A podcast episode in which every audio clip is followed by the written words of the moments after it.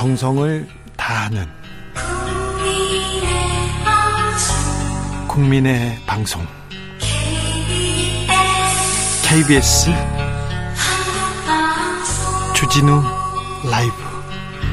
그냥 그렇다고요.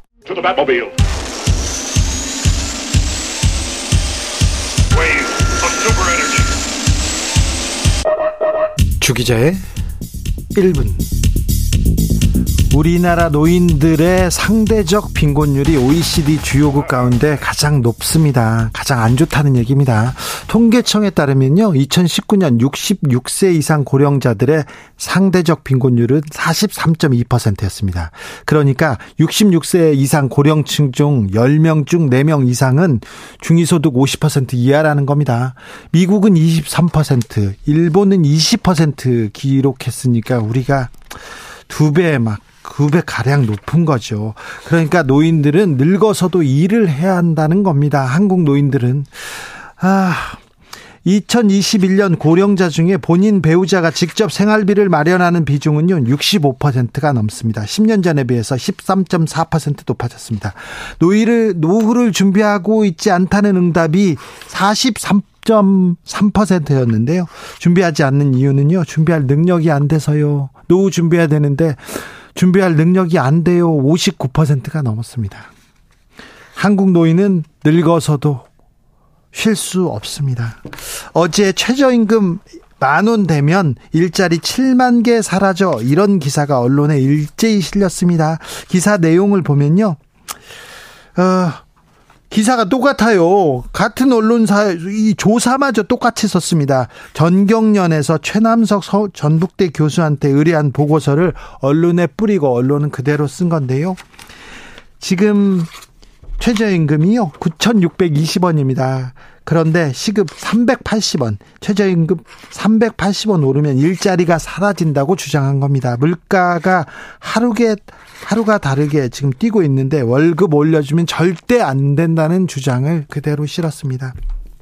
전경련 세월호 유가족 앞에서 폭식 투쟁을 주도한 이들 뒷돈 대던 전경련 네.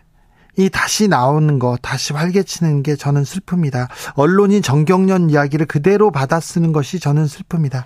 정부와 기자들이 노인들, 노동자들 이야기는 안 들어주고요. 사장님 편만 들어줘서 저는 슬픕니다. 크리스토퍼 청아가 불렀습니다. When I get old.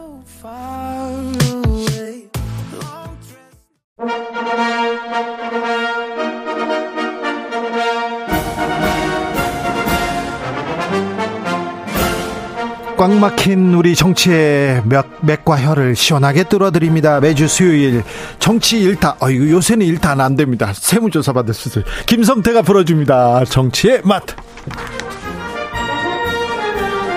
협치 전문가 분쟁 해결사 김성태 국민의힘 상임의장 모셨습니다. 어서 오세요. 예, 안녕하세요. 김성태입니다. 네. 잘 계시죠? 예. 네. 오염수 방류 반대가 괴담이냐 국민 개돼지냐 이렇게 유승민 전 의원이 얘기하시더라고요. 글쎄 유승민 의원도 민주당 지금 이제 이재명 대표와 함께 민주당이 사활을 건 이 오염수 투쟁에 네. 그걸 거들 이유는 저는 없다고 봐야 돼요. 근데 유승민 대표 그러면 상당히 그래도 과학적이고 네. 지, 성인데 네, 뭐. 이 지금 개, 오염수 관련 계담이나 이게 선동은 상당히 과학적이지 못한 부분에 주장이 많거든요. 그러니까 그런 측면에서 저는 유승민 대표가 네. 이 부분에 대해서 너무 적극적으로 민주당의 입장을 옹호하는 듯한 그런 분위기로 자신의 정치 이미지 만드는 것은 좀 바람직하지 않다고 봐요. 근데 오염수 사실이요.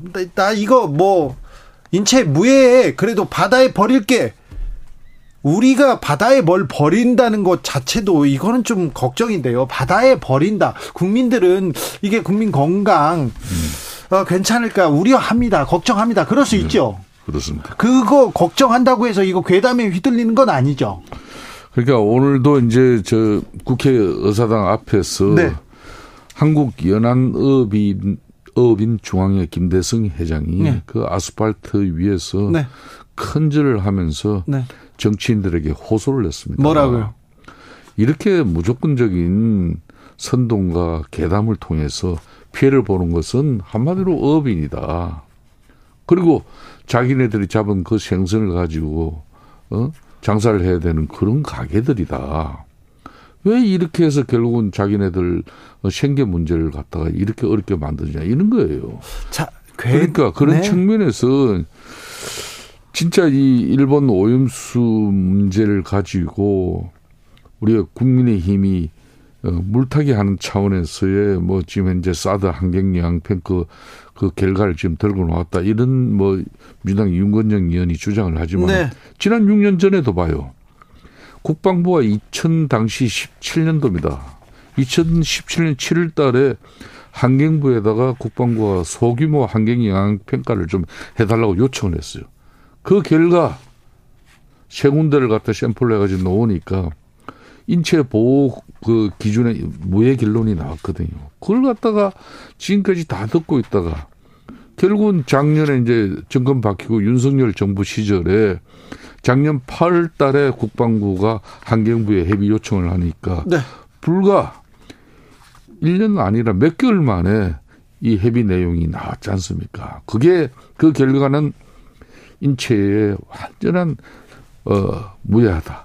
심지어 핸드폰 기지국 하나 전파칩보다도 못하다 이런 건데 지금 현재 이 후쿠시마 오염수 관련 이 문제도 심지어 아직까지 오염수가 방류도조차도 안 됐어요. 방류 안 됐어요. 방류되면 네. 위험하다고 이렇게 그, 생각한다. 그렇게 주장을 하는 건데 네. 이게 네. 방류되고 일본도 일본 국민들이나 일본 학계, 일본 언론 이 지식인들도 일본 정부에서 이 오염수를 그냥 마음대로 태평양에 그 흘려 보내도 되는 것처럼 이렇게 절대 방치 않습니다. 네, 네. 거기도 반대 목소리 어, 있어요. 어, 전 세계의 네. 어? 환경 보호 단체들이 네. 환경 전문 전문가들이 네. 다볼 거예요. 예. 근데 우리는 너무 섣부르게 이게 왜 이런지 모르겠어요. 자, 수능 관련해서도 공방은 이어지는데요. 이 공방은 어떻게 보고 있습니까? 수능도 그렇습니다. 수능도 한때 그때 1980 제가 9년을 기억하고 있는데 당시 전두환 전 대통령 시절에는 이 가해하고 학원을 갖다 금지를 시켰어요. 예. 그걸 풀었습니다, 이제. 네. 그래서 흔히 말하는 운동권 민주화, 학생 운동권 이쪽의 사람들이 또 운동권 얘기 나오네. 예, 취업 시기를 놓쳐 가지고 네. 생계의 수단으로 이 사람들이 그때 가해, 학원 이쪽에 다 진출을 했어요. 아, 다, 네?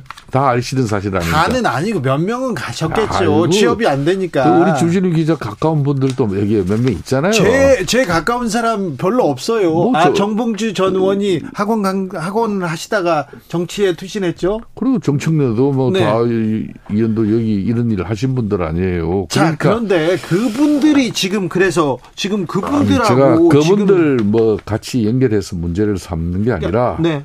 어제 조연 교육감이 네. 상당히 균형 잡힌 입장을 냈어요. 이 조연 교육감이 누굽니까?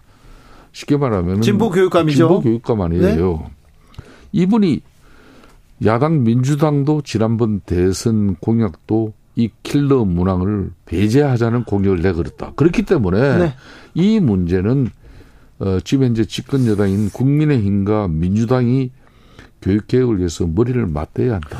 지금 저는 공, 그게 답이라고 봐요. 자, 공교육은 강화하고 사교육비 경감해야 된다. 이런 킬러 문항으로 학생들 골탕 먹이는 거 이건 안 된다. 여기에 대해서는 국민들이 다 찬성하고 공감대가 있어요. 네, 좋아요. 네. 자, 근데 혼란, 혼선 왜 갑자기 그리고 이런 얘기는 좀 정제된 발언들이 나와야 되는데 이 교육계 학생들한테 혼선을 준다 이 지적은 좀 받아들여야죠. 그러니까 이 킬러 문항이라는 게이 네. 수능 응시생들이 이 점수와 정신력 자체를 갖다 킬한다는 뜻으로 그렇게 에, 마치라고 만든 문제가 아니라 대려 틀리라고 만든 문제 이런 것들을 네, 그런 킬러 문항이라 그러지 않습니까? 네, 이건 문제가 있죠. 예, 이건 문제가 있는 거거든요. 네, 예. 그러니까 이런 걸 없이 이런 것 때문에 매년 그 어려운 가정 경제에 이끌어 가고 있는 가정 가정들마다 학생들 두고 있으면은 매년 이 사교육 시장에 거의 24조를 갖다 부어야 되는 네. 이야 안담한 세상이잖아요. 자, 공교육 정상화자, 강화하자, 그리고 사교육비 경감하자 여기에 누가 반대합니까? 아니 결론은 네. 이번에 이제 윤석열 대통령께서 네.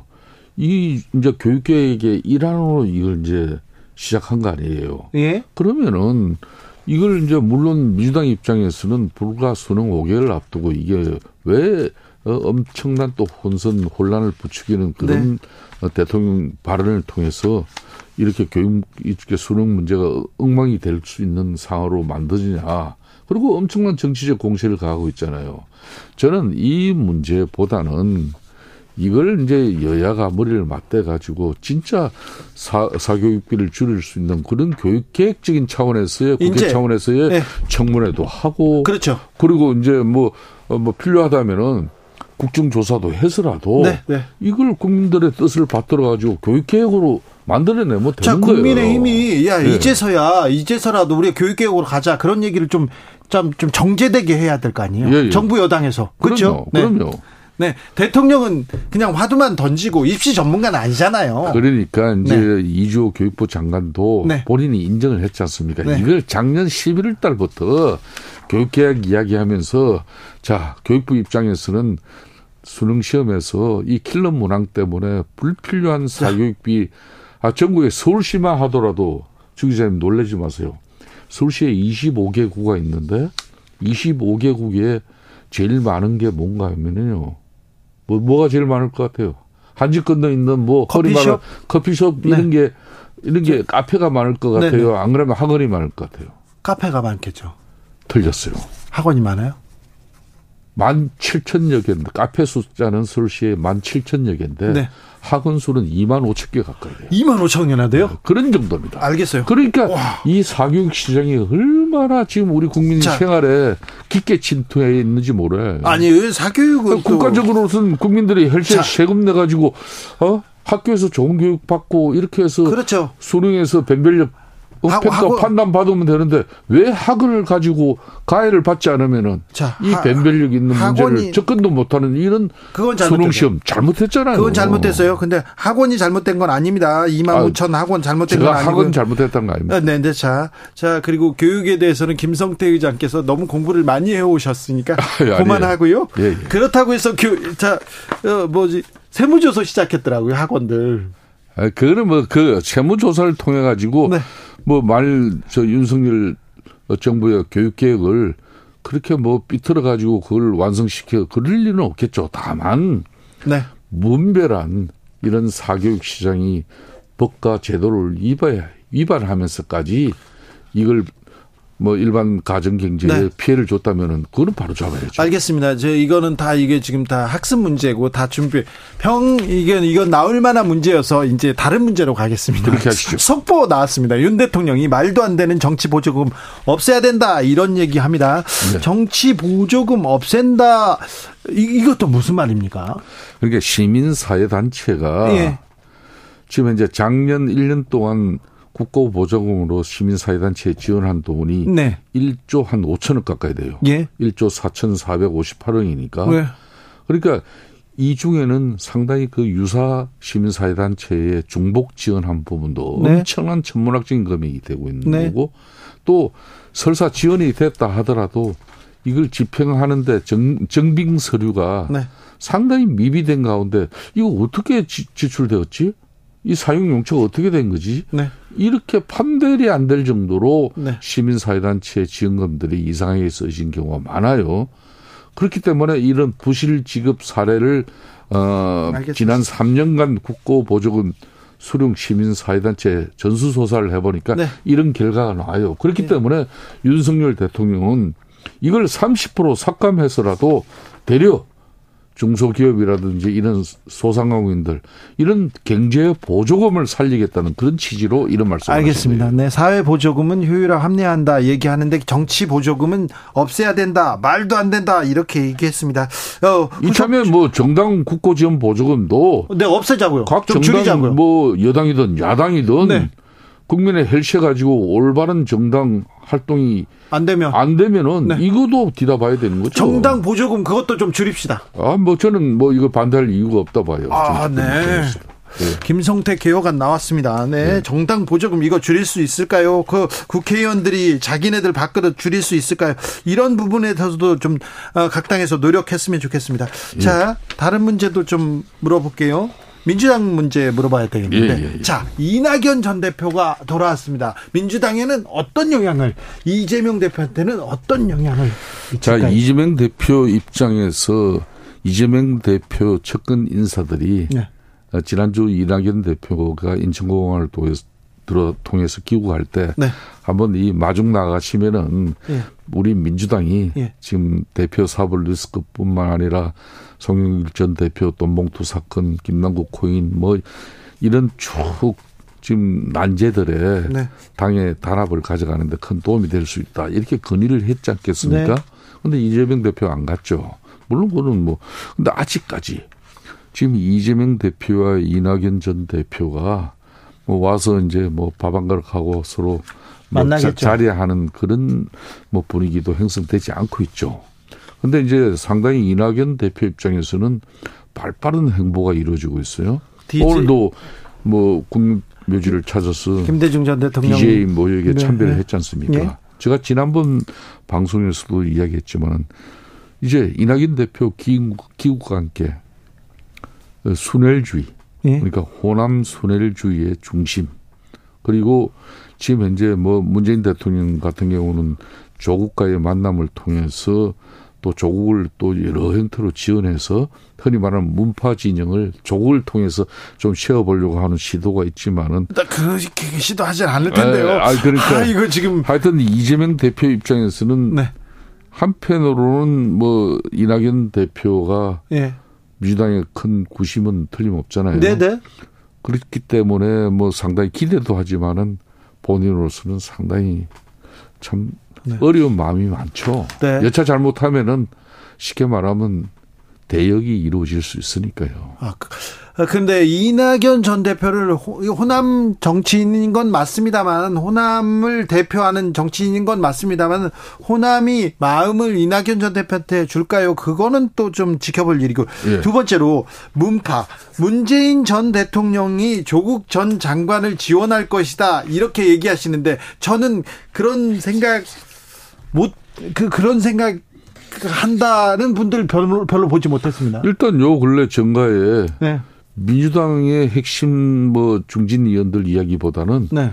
민주당 진영에서는 그냥 조국 이야기가 많죠. 언론에 더 이슈화돼 있고 많죠. 계속 이슈 메이커가 되고 있어요. 예. 즉 정치인은 이슈의 중심에 올라타는 사람이 결국 나중에 보면 뭘 해도 해요. 아 그래요? 네, 그게 저 경험으로 그래요. 네. 그렇기 때문에 어 저거는 지난번 뭐 조국 수석께서 네. 어, 뭐 양산을 가가지고 예 사진도 뭐 찍고 그랬죠. 독주도 마시고 네. 쉐코시도 안주해서 마시면서 그런 내용 사진 딴 사람한테는 제공하지 않으면서 왜 조국에게는 했겠습니까? 일단은 지금 이재명 시대는 개딸의 시대이지만은 문재인 시대는 문파의 시대였어요.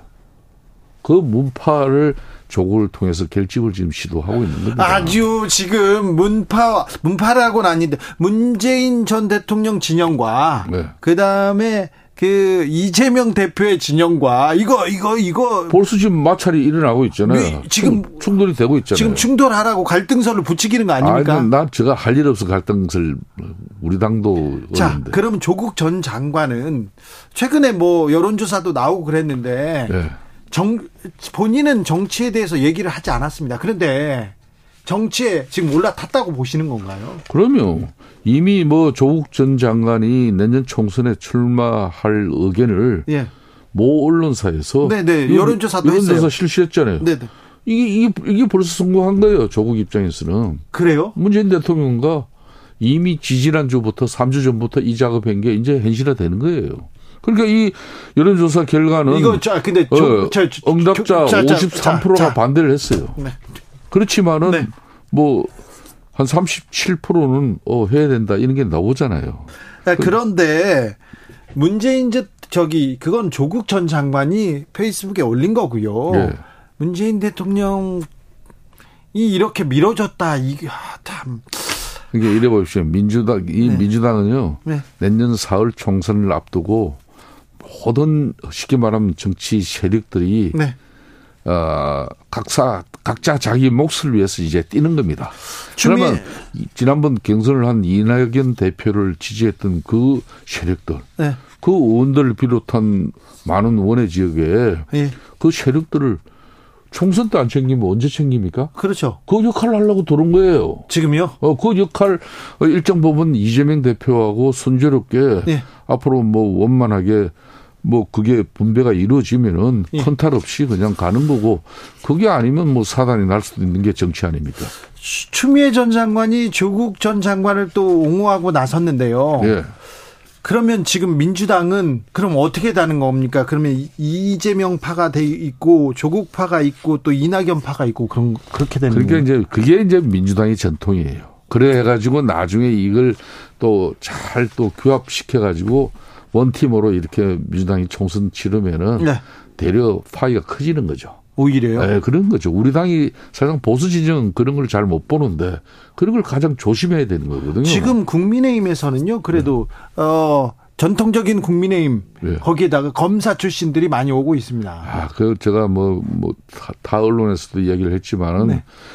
아, 대중적인 인기 있고 능력, 역량 갖춘 그런 대중성을 갖춘 그런 검사 출신이면은 네. 무조건 이 사람들 출마를 우리가 배제할 필요는 없어요. 아, 그래요? 다만 해역 검사를 뽑아내 가지고 뭐 흔히 말하는 당선이 용이한 영남권에 갖다 배치한다. 이거는 있어서는 안 되는 전혀 거예요. 검사를 빼다가 지금 배치는 안 할 텐데 네. 현역 비서관들 있지 않습니까? 대통령실에 있는 아, 일정 부분 검찰 출신, 검사 출신이지만은 네. 변호사를 개업하고 예. 또 사회 뭐 분야에서 자기가 헌신하고 또 활동해서 때로는 언론 매스컴 활동을 통해서 대중성을 확보한 사람이 네. 본인 정치 뜻을 가지고 이런 사람들이 수도권 험지에서 예. 뛰겠다면은 저는 그거는 지원해 줘야 된다고 봐요. 한동훈 장관 예. 그리고 뭐 주진우 비서관 예. 그런 사람들 하마평에 나오는데 저 주, 아니고 아, 주진우 기자 아니고 비서 아, 저. 예, 예. 이런 사람들 어 서울에 뛴다면 열심히 도와야 된다 이렇게 생각하시는군요. 저는 뭐 그런 정도의 역량과 능력 갖춘 사람이 예. 이게 뭐 중진 정치인 정도 되고 또 뭐 집권 뭐 이 정부의 예. 장관 정도 하면은 언제든지 총, 총선에 차출될 수도 있는 거고 네. 뭐 집권당의 중진 의원들은 또뭐 장관으로 또 어? 기용될 수도 있는 거고 그런 알겠습니다. 차원에서 이거 봐야 되는 거죠. 네. 어, 조국 전 장관 총선 출마 의견을 언론사에서 물었습니다. 그런데 어, 찬성은 33% 반대는 53.1%였다. 이 얘기를 어, 김성태 의장께서 했는데요. 뉴시스가 국민 리서치 그룹과 에이스 리서치에 의뢰해서 지난 25일과 6일 양일간 조사했습니다. 자세한 내용은 중앙선거 여론조사 심의위원회 홈페이지 참조하시면 됩니다. 정치의 맛 여기까지 듣겠습니다. 김성태 국민의힘 상임의장이었습니다. 감사합니다. 예, 감사합니다. 정치 피로, 사건 사고로 인한 피로, 고달픈 일상에서 오는 피로. 오늘 시사하셨습니까? 경험해 보세요. 들은 날과 안 들은 날의 차이. 여러분의 피로를 날려줄 저녁 한 끼 시사. 추진우 라이브.